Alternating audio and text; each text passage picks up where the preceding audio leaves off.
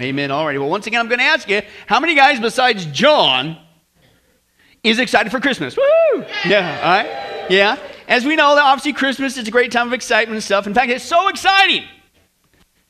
Once again, the deacons got in on this. You know what I'm saying? In fact, hey, we're going to do it because you know what? I've learned this lesson, at least me, Kim. You cannot start Christmas at sunrise until you see this video. You ready? Yeah. All right, here it is. The deacons in action. Let's take a look.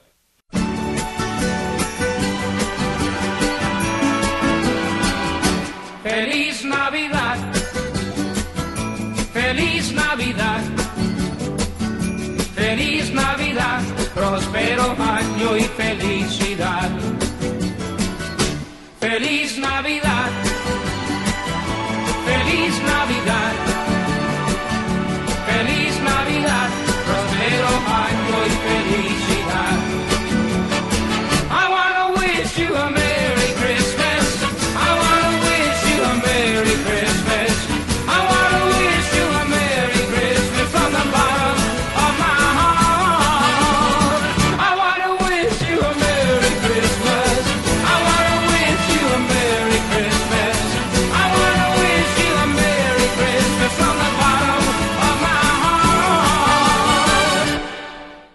Yeah, give it up for the deacons. That's right. Yeah. Every year I keep waiting for those jumping beans from Don, but he never shares them. But anyway, uh, but anyways, you can see that Christmas is a great time of excitement. Once again, the deacons are in on it. But I don't know if you've noticed this trend, though. We always seem to say the same thing every single year when Christmas is over. Say, man, wouldn't it be great? It's just too bad. Wouldn't it be great if we could just have that, that great Christmas excitement, that, that feeling, you know, all year round instead of just one week? Have you ever said that? Okay. Well, folks, believe it or not, I'm here to give you, hopefully, an exciting Christmas present. And believe it or not, you really can have that great Christmas excitement and feeling and joy and stuff if you get back to the true meaning of it. Okay? You really can every single day of the year. Unlike this guy, he, needed, you know, he, he didn't know what it was all about. There's this little boy named Bobby, right? And he went to his mom demanding a new bicycle for Christmas, right? And his mom decided that he better take a good look at himself and the way he's been acting, real horrible all year. And she said, Bobby, first of all, Christmas isn't about just getting what you want. Besides, we ain't got the money. So here's what I want you to do. Why don't you write a letter to Jesus and pray for one instead? So he throws his big old temper tantrum, whatever. So he gets done with his tantrum and stuff, and his mother sent him to his room. And so finally, Bobby sits down to write a letter to Jesus. And here's what he said He said, Dear Jesus, I've been a good boy this year and, and would appreciate a new bicycle. Your friend, Bobby. Well, Bobby, he knew that Jesus really knew what kind of a boy he was, you know. So he ripped up the letter and decided to give it another try. And he said, Dear Jesus, I've been an okay boy this year, and I want a new bicycle. Yours truly, Bobby. Well, Bobby knew that uh, uh, this really wasn't totally honest, and so he once again tried again, wrote another letter. And he said, Dear Jesus, I thought about being a good boy this year, and can I have a bicycle, Bobby?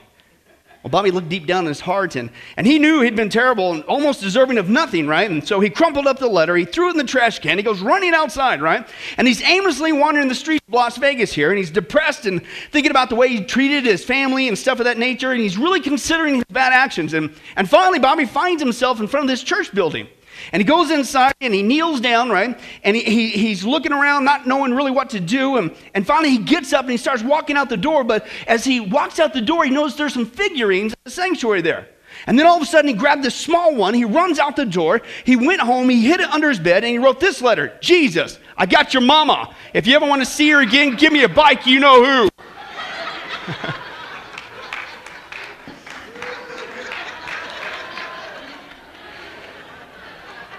See, you just thought I made that up, didn't you? It's one way to get the interns to do the right thing. Give it up for Bobby, yeah! Put the figuring back. Yeah, and that bike I hear is a motorcycle. You know what I'm saying? Yeah, he's really wanting to give. But anyway, but seriously, how many guys would say that unfortunately, we got him corrected here, but unfortunately, Bobby didn't have the real idea of what Christmas was about. You know what I'm saying? Right? We, we got him fixed down. And believe it or not, I'm hoping to do the same thing today. If we're honest, folks, even as Christians, we know better, but sometimes we do the exact same thing. We celebrate Christmas for all the wrong reasons, and so we miss out on, believe it or not, having what we could have, and that's that great, wonderful Christmas feeling all year round. Okay? Therefore, with just how many days to go? Five, who's counting? I guess we all are. Uh, I'm going to remind ourselves of the true meaning of Christmas, okay, and how to get that great Christmas feeling every single day of the year. And the first way that we do that is by remembering that Christmas is supposed to be a time of great joy. I mean, joy, unbelievable. You can't even contain it, okay? But it's got to be for the right reason, okay? But don't take my word for it. Let's listen to God's. Open your Bibles to Luke, the Gospel of Luke. Let's take a look at what Christmas is really all about. And if we get back to the true meaning of it, does it in fact give us joy? Absolutely. And uh, everyone who hears the true message, let's take a look. Luke chapter 1. Let's take a look at the Gospel there, verse 39 through 47. And this is, of course, when Mary uh, goes to visit Elizabeth, okay? And uh, she has uh, the John the Baptist in her womb. And, uh, but this is that encounter. And listen uh, to the reaction there to the news about the Savior, Jesus, being born. Luke chapter 1, uh, verse 39. Let's take a look at what the Bible says this. Now, at that time, Mary got ready, and she hurried to a town in the hill country of Judea, where she entered Zechariah's home and greeted who? Elizabeth. Now, listen, when Elizabeth heard Mary's greeting, listen, the baby, what? The baby leaped in her womb. Notice it wasn't a fetus or a blob of tissue, it's a child in the womb. Okay, the baby leaped in her womb, and Elizabeth was filled with the Holy Spirit. And a loud voice she exclaimed, Blessed are you among women, and blessed is the child that the, uh, the mother of my Lord should come to me. Okay, blessed is the child you will bear. Why am I so favored that the mother of my Lord should come to me? And as soon as, listen, she heard the sound of your greeting, okay, reached my ears, the what? Baby in my womb leaped for joy. What? The ba- what this is uh, what? And then she said, "Blessed is she who has believed what the Lord has said to her will be accomplished." And then Mary gets into it. And Mary said this, "My soul glorifies the Lord, and my soul rejoices, woohoo, in God my what? Savior." Little side note there. Notice that from the lips of Mary, uh, she needed a savior just like everybody right? She wasn't perfect, okay? But according to our text, what I want to bring out is not only did the baby in Elizabeth's womb, John the Baptist, leap for joy, but so did uh, Elizabeth get all excited about it, and even Mary herself, right? In this encounter. Why? Because listen, folks, when the news of the Savior, Jesus Christ, being born into the world, listen to what? To rescue us from a bad life? A mediocre existence? A poor economic stature? No. The news when the Savior being born into the world to rescue us from eternal damnation, when that news comes on the scene and you hear it for the first time, woo! Isn't that exciting? I mean, don't you remember that when we first got saved? You remember that day? Woo! yeah! Or did you have to say, well, okay, I accepted Jesus as my Savior. Could somebody please sermon on joy? I've really got to learn how to express myself. Are you kidding me? It was just all over the place. Woo! Yeah! Just like what's happening here with Mary and Elizabeth and even the baby, John the Baptist, in the womb. This is what Christmas is all about. This is what should give us joy. Okay? It's about the complete 100% forgiveness of our sins. Do you understand that? It isn't just the sins that we know about. What about the ones we don't know about? Are they covered? Huh.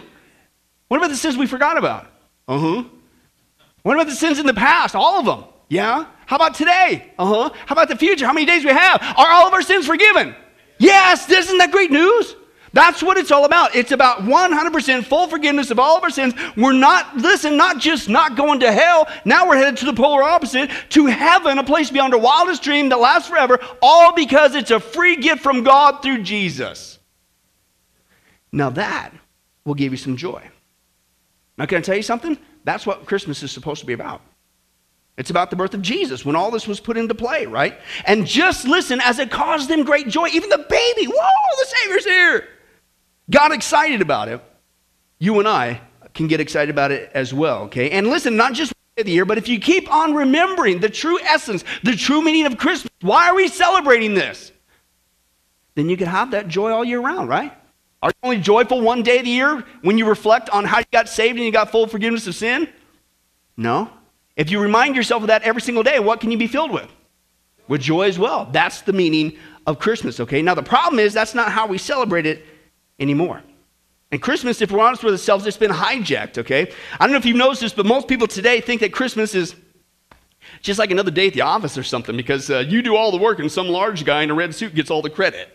You know what I'm saying? It's just kind of that same kind of thing. And, and most people think that Christmas is about getting as many as material gifts as you possibly can instead of receiving the greatest gift of all, the gift of eternal life.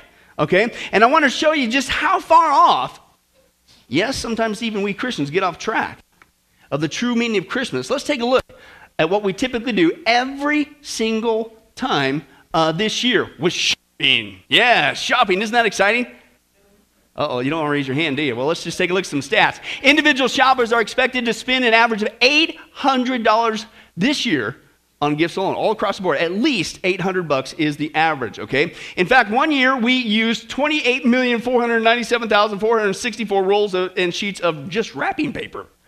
Okay, with that. And that's right, that's not good enough. We used 16,826,362 packages of tags and bows. Okay, uh, with that as well. And the percentage of adults who buy gifts for themselves while shopping is 73%. no, it's not even about giving a gift for somebody else, right? It's, uh, I got to get myself something, okay? And listen to this. I just got this at this week. The National Retailer Federation states that we will spend about 630.5 billion, not million, $630.5 billion on gifts and goodies this year, this year alone. Right? Wow. Now, as a result of that, there's a payday that comes. Partly because of this, now Americans, we owe over $901 billion in our credit cards. That's almost a trillion dollars in debt just in credit cards. And we all know that high credit card debt is one of the greatest sources of joy for all mankind. It's just, oh, yeah, I did it again. no. Okay. But you take a look at the statistics, and Christians, we get caught up in this too. I don't know about you, but it looks like somebody's done a great job of not just hijacking the true meaning of Christmas, okay, but getting us to go along with it, and we get ripped off on what should be a time of great, fantastic joy, okay? Instead of being excited over the birth of Jesus, we're pressured into expending ourselves financially to the point of going in debt. Otherwise, here comes the social pressure. You're a greedy, mean, insensitive, non caring parent, a loved one. Because you didn't get me that doodad or the latest gizmo. What? One guy, he puts it this way. I've shared this before. I don't know how better to put it than this. He said, if people like you and me in America, whose needs have already been met, are going to keep America going, we got to buy. And we got to buy what we don't need. And we got to buy what we don't need in larger and larger quantities. Now, as absurd as all this may seem, the survival of our way of life, our economy depends on this, right? And here's what they've done they've trained us to spend money we don't have, to buy things we don't need, to impress people we don't know, who in the end are people who don't even care. And if you doubt this, think every year at Christmas, he says. This is where it all culminates, right? Your biggest problem was probably not figuring out where would you get enough money to buy the presents because you could always go into debt, right, for family members and friends. Instead, it was trying to figure out what do you buy for people who have everything. He said, no, the answer to that is self-evident. What should you buy for people who have everything is Nothing. He said, but you didn't have the guts to pull it off, did you? No. He says, instead, you went up and down the aisles of the department stores, surfing the internet, having anxiety attacks, panic stricken. You searched, yeah, even prayed that somebody somewhere invented some new things that nobody needs just so you can give them to people who already have everything. And he said, listen, this is not an absurd description of a rational world, it's a rational description of an absurd world. And might I add, it's an absurd meaning for Christmas. But if you don't do it, you're going to hurt the economy, or you don't love your loved one. What? And then we go in debt. Now, I've said this before. I don't know if you guys realize this, but I learned many, many years ago. Did you know the word debt also functions as an acronym, DEBT? And stands for this dumb excuses for buying things. That's what debt is, right? Got to have it now, right? And with all due respect, what dumber excuse is there for buying things than to be pressured in Christmas time to buy things that nobody needs to impress people who don't even care? What's that got to do with Jesus? What's that got to do with Jesus? Okay, and again, I'm not here to rain on your parade. I'm not anti gift. I'm not saying don't buy a gift. We bought gifts, we bought a lot of gifts. But let's be honest, Christian. During this time of the year, do we deliberately set aside a time to reflect and pray and remember, even go through the scripture, dare I say? With our family, our friends, whoever, anywhere. During our time of opening gifts or self, do we take the time to say, Thank you, Jesus, for the real reason why we're celebrating that you have come and forgiven me of all my sins? And you've rescued me from hell. You promised me heaven. This is fantastic. Thank you. I leap for joy. That's what we need to do, okay? But if it's all just about buying stuff, then folks, let's not call it Christmas anymore. Let's be honest. How about we just call it what the world's turned it into? How about consumer mass? Right? It's great for the economy. Okay? Christmas is not about buying stuff to fill your stockings high. It's about Jesus Christ being born in a stable so we can have a mansion when we die. Okay, and listen to this, folks. A so called Santa may put gifts under your tree, but Jesus Christ became our gift and he died on a tree so that we could have the gift of eternal life. Now, listen, if we get back to that, listen, this excitement, this joy, it, we could have it every single day. Because again, you don't have to just take time out to reflect on what Jesus has done for us and saved us and forgiven us from one day of the year. I hope you do that on Christmas because that's what it's supposed to be about. But if you do that every single day of the year, can you imagine the joy we'd have? Unspeakable. If we just get back to the true meaning of Christmas. The second way we can receive that great Christmas feeling all year round, not just a great time of joy, Christmas is also supposed to be a great time of unity. Unity. Have you noticed that our world's just a little bit messed up? You know, the, we all seem to be fighting against each other. Well, did you know if you get back to the true meaning of Christmas, it brings us all together as one? Great message, not just for this time of the year, but every single day. Let's take a look at that passage when the news of the Savior is born. Once again, Luke chapter 2, verse 25 through 31. Now, there was a man in Jerusalem called Simeon who was righteous and devout, and he was waiting for the consolation of Israel, and the Holy Spirit was upon him. And had been revealed to him by the Holy Spirit that he would not die before he had seen the Lord's Christ. So, moved by the Spirit, okay, the Messiah, okay, moved by the Spirit, he went into the temple courts. And when the parents brought in the child Jesus to do for him what the uh, law required, Simeon took him into his arms and what? Praise God. Now, again, so he's full of joy. Again, when you hear the news, woo! But he goes on and he says this Sovereign Lord, as you have promised, you now dismiss your servant in peace. Why? Because my eyes have seen your salvation, which you have prepared inside of all people. Listen, a light for revelation to the Gentiles, that's the non Jewish people, okay, you and I, and for the glory of your people, Israel. So here we see now Simeon with what's going on. He's not only filled with excitement when he hears the news of the Messiah uh, being born, but he's excited now because salvation, listen, has not only come, God has in fact fulfilled his promise. Salvation has not only come for the Jewish people, it has come even to the Gentiles. In other words, God's plan of salvation was available to everybody. Anybody excited about that? Okay? Now, it's not just now available to everybody and that fills us with joy, but when we become born again by the Spirit of God, listen, that means we're all one. And God does what only God can do, and it doesn't matter who you are, what your pedigree is, what your size is, background is, it doesn't matter. We're all one in Christ.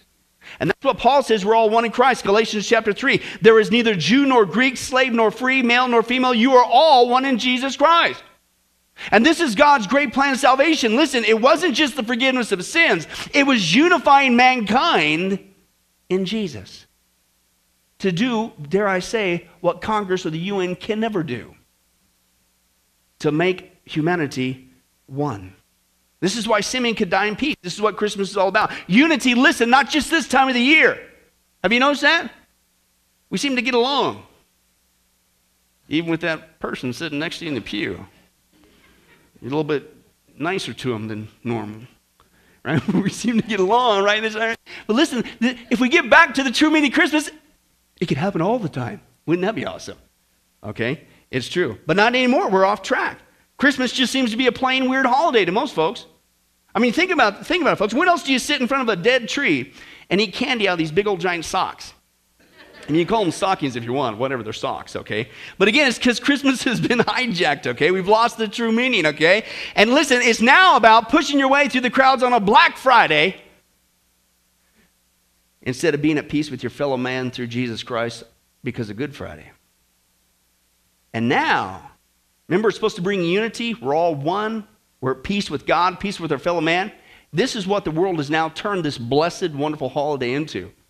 Black Friday. Let's take a look. You tell me, let's take a look at what goes on every Black Friday. Okay, you tell me if it produces unity. Let, us take a look at some of the headlines here. Let's take. Black Friday is finally dying down, but now video of the madness is going viral.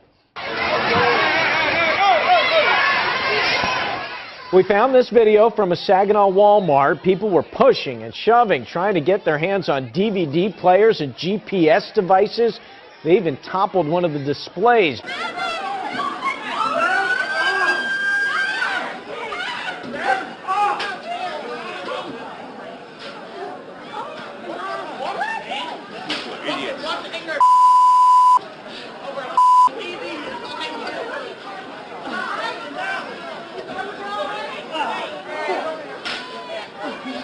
Black Friday shopping off to a painful start for shoppers at a Los Angeles area Walmart. Police say that a woman sprayed fellow shoppers. This actually happened with pepper spray in the packed store.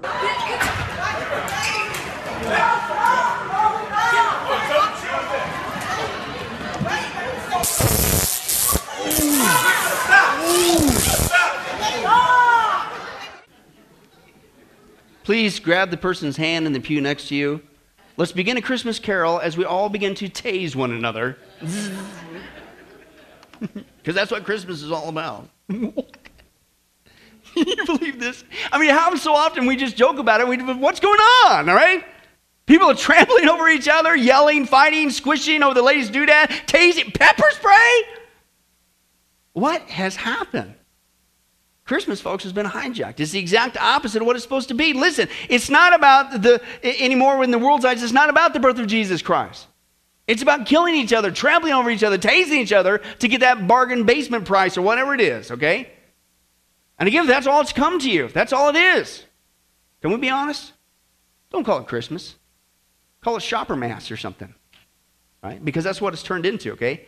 Christmas is, believe it or not, not about tasing each other over a deal of a lifetime. It's about being forgiven by God and being united in Jesus Christ. Listen, all of mankind. That's what it's all about. And believe it or not, folks, it's so powerful that even in the middle of a war,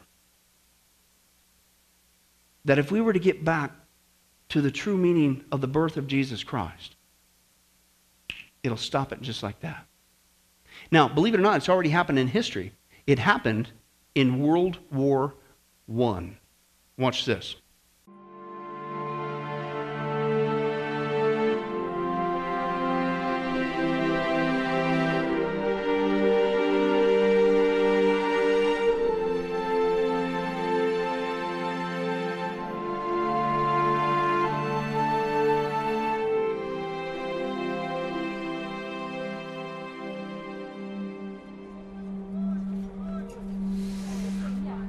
As a boy, Christmas time always meant visiting my grandparents in London. Grandmother loved to bake and spoil us with presents and cakes. After she died, it wasn't the same. Grandfather had never been one to say much, and he became even more quiet once he was bedridden. Alone in his room with him one Christmas Eve, neither of us knew what to say. To break the silence, I asked about an old photo on his shelf. I knew he had fought in World War I, though he rarely spoke of it, but something unlocked in him that night, and he told me this story. It was all supposed to be over by Christmas. Of course, it didn't happen that way. We spent every day and night in the trenches, and all the time, the enemy, 50 yards away, waiting to shoot us. It felt like nothing could ever end it. That Christmas Eve was about the lowest I'd ever felt. We got packages from home. Your grandmother sent me a picture of herself, but it just made me miss her more. Late that night, though, something happened. I heard singing. I grabbed my rifle and poked my head up just enough to see the lights. Lights. All along the German trench. The Germans were singing Christmas songs and lighting candles. I don't know what drew him, but one German soldier climbed out of his trench and began to walk across no man's land. It was the bravest thing I've ever seen. Soon I heard some of our men singing along with the Germans, and a few of the fellows started to climb out as well. Before long, most of us were out there.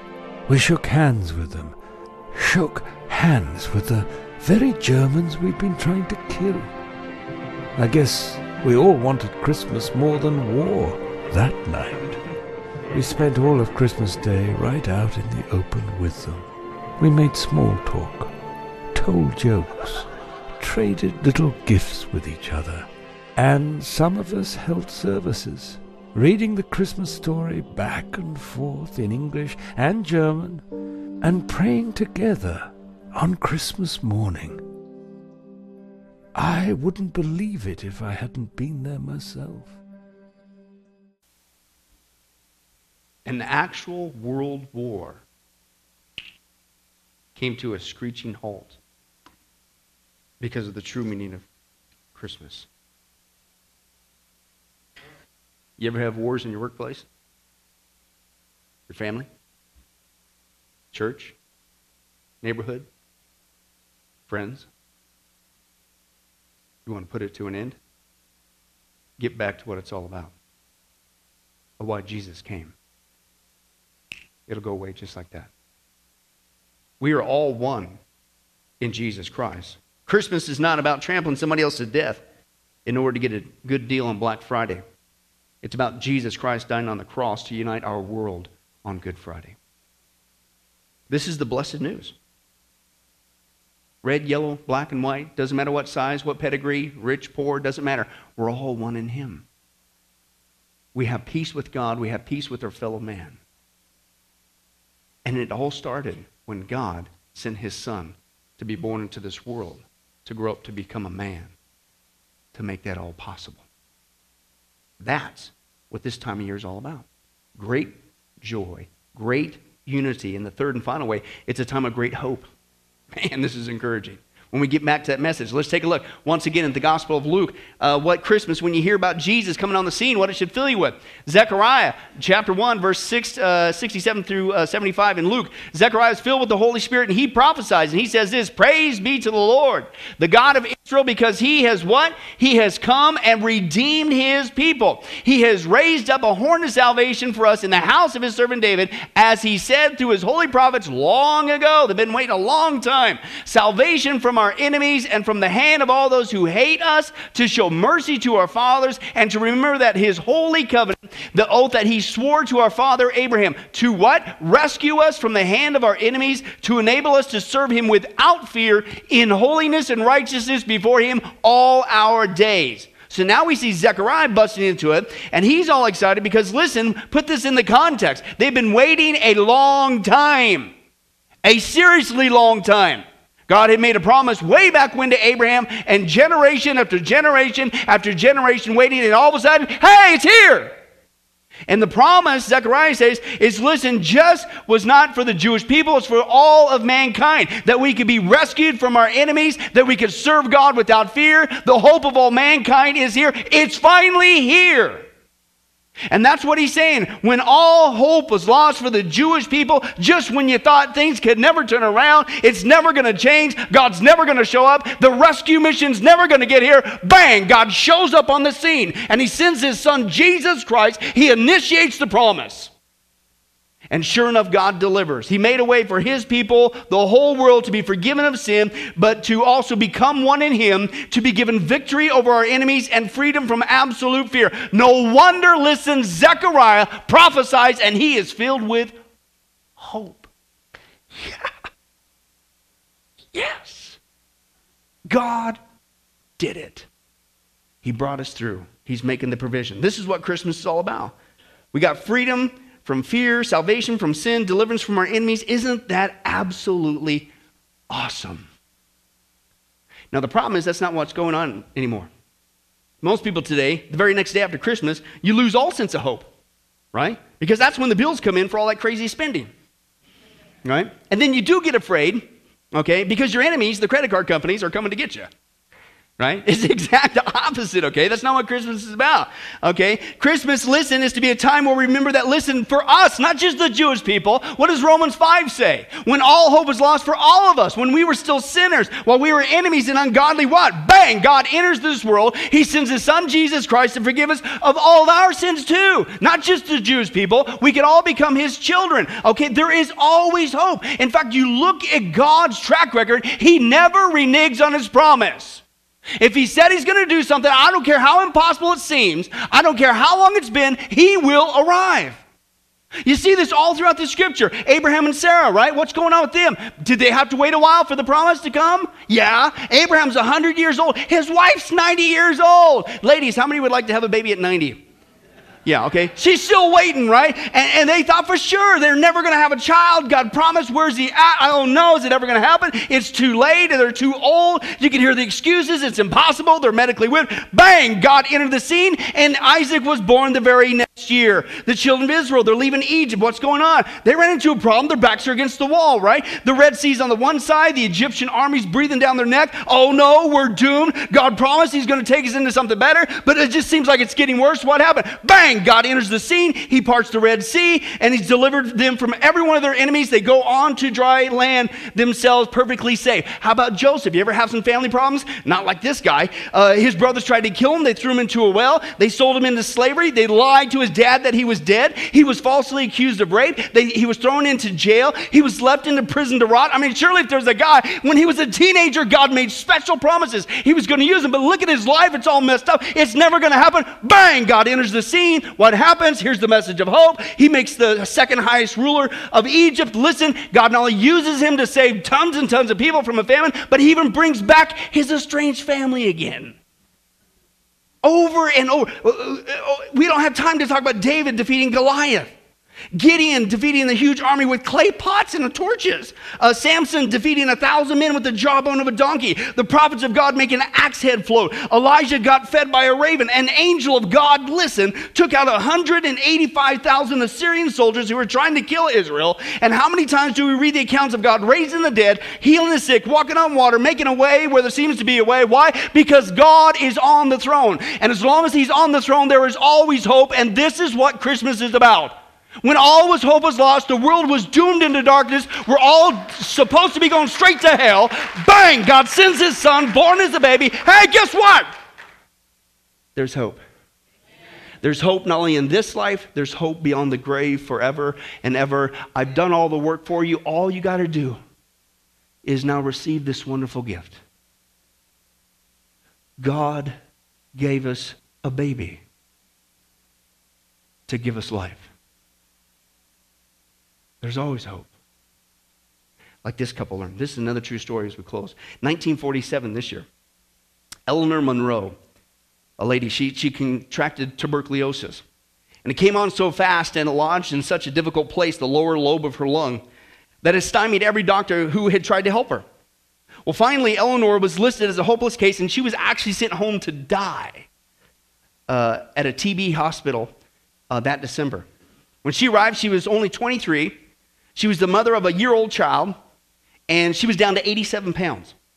There was no beauty left in her, but even at this last stage of her fight with TB, she had not lost her smile. And it was this smile that caused a Dr. Joseph McDougall to make one more attempt to try to save her life. And he decided to try a new experimental procedure to force air into the cavity below the lungs, pushing up the diaphragm against the lung. Okay, and it was hoped that this would force the TB cavity to shut and grow back together. But the next day, when they uh, tried the procedure, it nearly killed Eleanor. So Dr. McDougall told her that medically they were whipped. Listen, if anything was to be done to save her, it had to come from God. So Eleanor, she took this news quietly, but she made one request of the doctor. She said, Doc, if I'm still alive on Christmas Eve, I would like your promise that I can go home for Christmas. And Dr. McDougall thought for sure she wasn't even going to come close uh, to making it. Uh, and, uh, but, and so he just said, okay, yeah, I'll give you that promise, okay? And he knew that she shouldn't even go in the first place because she's highly contagious, okay? But he really thought she wasn't going to survive that long, so he gave her the promise. But against all odds, when Christmas ar- arrived, Eleanor was still clinging to life. And although her condition was worsening, she held the doctor to his promise. And so he warned her not to have contact with her child and instructed her to wear a surgical mask, okay, when talking to others, and an ambulance took her home. And she returned the next day, Christmas Day.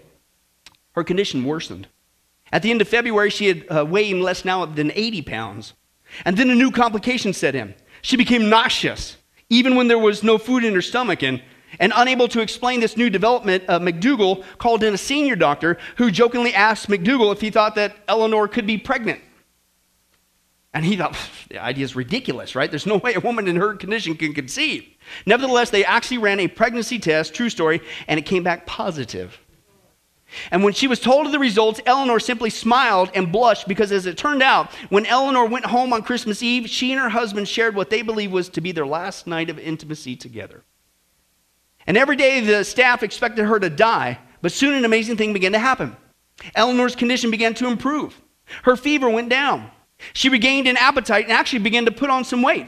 And the chest x ray showed that the TB cavity had actually begun to heal. How?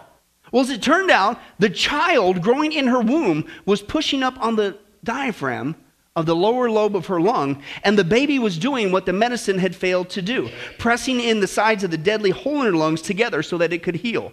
And against all odds, when all hope was lost, Eleanor actually made a full recovery. Why? Because on Christmas Eve, 1947, God gave her a baby to save her life. How many guys would say that couple was a little pleased with the gift that God gave them that year? He gave them a baby to save the mom's life. And that's what I think God's trying to do with this study. I'm not here to rain anybody's parade. But if we, there's something better, we're getting robbed. If we just get back to the true meaning of Christmas, this is what we can enjoy. Listen, not just one day of the year.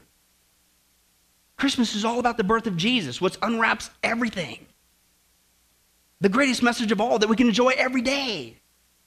That when all hope was lost, all of mankind, not just that couple, we're in a seemingly hopeless situation, an eternally hopeless situation, God gave us a baby too, named Jesus, to fix it all. If we would just receive it. And if we get back to that, then we really can have that great Christmas joy and unity and hope. Not just one day of the year, but every single day of the year. Wouldn't that be awesome? Isn't that the greatest Christmas present of all? So let's not just us enjoy that. Let's this year share that present with the people around us who have no clue. And they're still out there warming up their tasers. Right? let's tell them the true meaning of Christmas. Let's pray. Well, hi, this is Pastor Billy Crone of Sunrise Baptist Church and Get a Life Ministries, and I hope you enjoyed today's study. But in closing, before you go, let me ask you one final question. If you were to die today, are you sure that you go to heaven and not hell? You see, here's the problem the Bible says that nobody automatically gets to go to heaven, and that's because God is holy and we are not. The Bible says that the wages of our sin or our unholiness or the wrong things that we have done have separated us from God. And the wages of our sin or unholiness uh, means that we deserve to die and receive God's judgment to go to hell and not heaven. In other words, we're disqualified for heaven. And that's because God being holy and us being not, the two cannot mix. So, what are we going to do? Well, that's bad enough. The other problem is we don't even want to admit this dilemma, even though God already knows it all. And so, out of love, God gave us something called the Ten Commandments to show us that we're really disqualified for heaven. We're not holy, we're not perfect like Him. Uh, let's take a, a, look at just a few of those uh, here today. Uh, the Bible says, the Ten Commandments says, You shall not bear false witness. That means lying. How many of you ever told a lie before? Well, those of you didn't raise your hand, you just did. Okay, let's be honest, folks. Let's not tell another lie. We've all lied. Well, believe it or not, that disqualifies you for heaven. That's how holy God is. He is the truth. He does not lie. And so that makes us a liar. Another of the Ten Commandments says, You shall not steal. Okay? How many have ever taken anything without permission? Well, all of our hands should have went up at that one. Uh, we've already said we're a bunch of liars. Okay, well, we've all done that. And it doesn't have to be a bank, uh, it could be a pencil in the third grade. Uh, that means that we're a thief. Okay?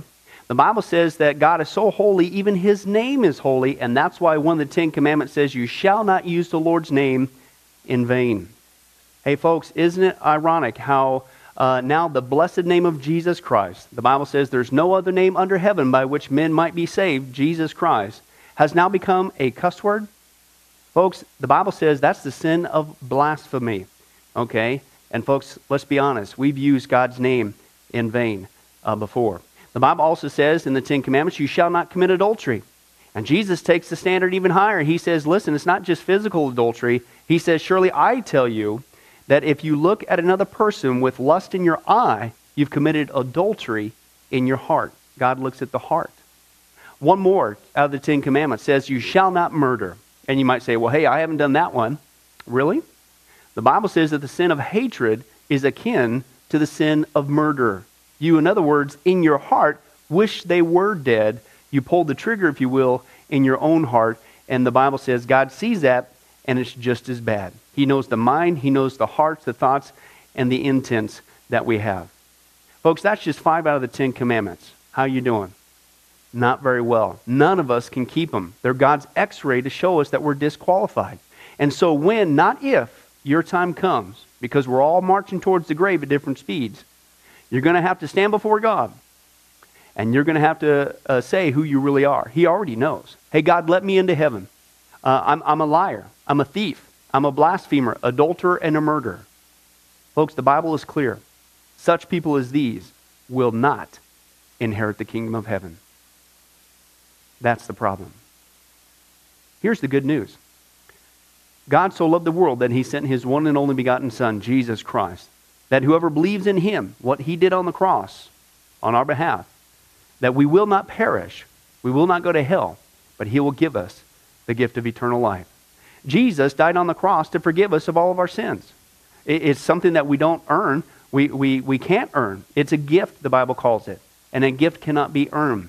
He was taking the death penalty in our place. That's what the cross was of the day.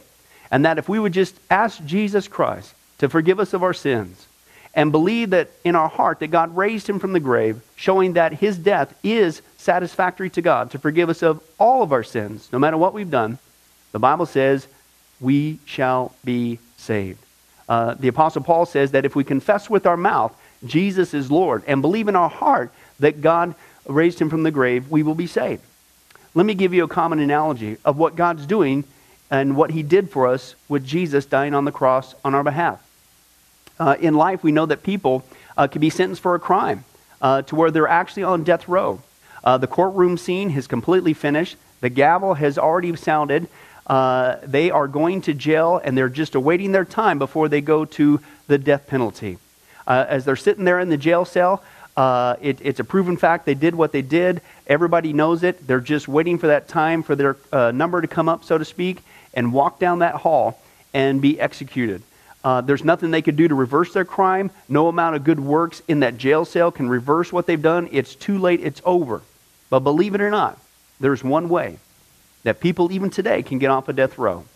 And that's if the one in authority, the governor, if he were to, out of mercy and kindness, nothing that the person did, because they don't earn it and they don't deserve it, and they can't earn it, if he would grant them what's called a pardon, out of the kindness of his heart, he has the authority to grant them a pardon and absolve them completely of their crimes uh, against the state. And did you know that there's actually been people that this has happened to, that the governor, out of mercy, has granted them a pardon as a gift, and they've gone down to the jail cell and handed that person, extended it through the bars, here, I'm granting you a pardon. If you would just receive it, you can go free right now. And did you know that there's actually been people who've said, No, I don't want your pardon? And so what happened is of their own doing, even though they had a way out, they still had to go to the death penalty. Folks, can I tell you something? That's what God did for us with Jesus dying on the cross. He sent his son to take the death penalty in our place. He, God, has the authority to grant us through Jesus a complete pardon. And every day that you're still alive, God is extending to you spiritually this pardon. But a pardon does you no good unless you reach out and receive it by faith. Won't you do that today? Won't you call upon the name of Jesus Christ? Ask Him to forgive you of all of your sins, to trust in His work on the cross to pardon us from all of our crimes, our sins against God. God loves you. He wants a relationship with you. But there's only one way to heaven it's Jesus. There's only one way to get off a death row it's through the cross of Jesus Christ.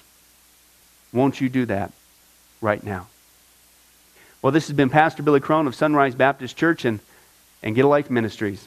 And if there's anything that we can do for you, uh, please don't hesitate uh, to contact us.